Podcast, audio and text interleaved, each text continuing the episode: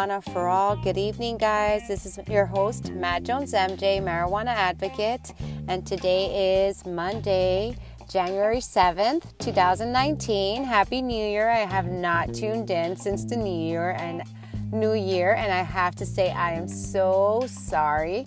I've uh, just been a little busy catching up with old friends, making sure everything was okay in the house. We've done a little painting. Um, a lot of new things happening, a lot of uh, moving pieces in regards to marijuana advocacy. I've been um, going to a lot of uh, events in Tampa, and uh, another, uh, there's going to be a beach cleanup that I'm going to be participating at on the 21st of January. And yeah, there's been a lot of things that are um, taking place, but that nonetheless, I've been thinking much about my friends, about my fans, and I appreciate you guys tuning in. So, um, that being said, I, as you guys know, I am a medical marijuana patient here in the state of Florida, but smoking marijuana is illegal in the state of Florida. So, um, whenever I have an opportunity to smoke, I will smoke and not too long ago, I had I I had um, a strain that was familiar to me, but of course, second time around did not give me the same effects that it did the first time around. And by that strain, I'm talking about Gorilla Glue number one. Um, though it's a fantastic uh, couch lock effect strain, and that's how I had it the first time. It was not that way the second time around. I mean, my anxiety was so heightened. I was thinking a lot about like really morbid things, thinking that my dogs were going to die at any minute. I mean, it was just very, very um, anxiety ridden.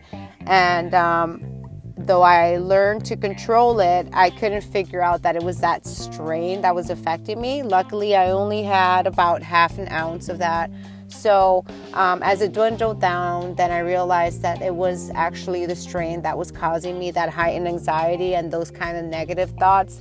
So I learned to kind of consume the little bit I had left in the nighttime where I was more relaxed and I didn't have to, you know, think about those negative thoughts because throughout the day, um, it was not really doing a lot for me. Although, um, coming to find out that the Gorilla Glue number one can have um, sativa dominancy. So it could have also been that. I mean, I'm not sure.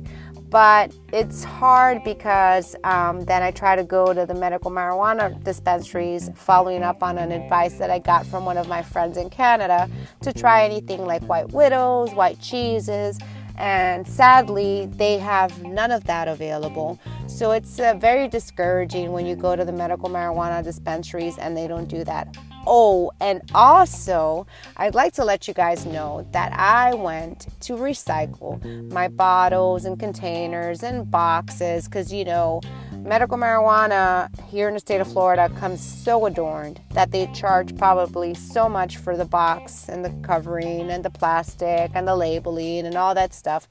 But Trulieve does have a recycling program, so I went there and got my um, took care of my uh, products that needed to be recycled.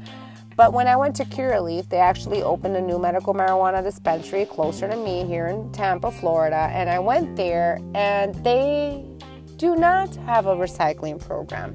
But their advice to me was to go ahead and throw away my stuff in the dumpster in the back. Yes, I did take out my labels, but I could have left something that was maybe attached or linked to me. How dare, dared they uh, tell me that? But in any case, I'm going to leave you guys with that. I hope you guys are doing amazing. I will tune again soon. I am sorry that I have not been so consistent, but I hope you guys to continue to follow me and I hope you have a great day. This has been your host, Matt Jones MJ. Bye.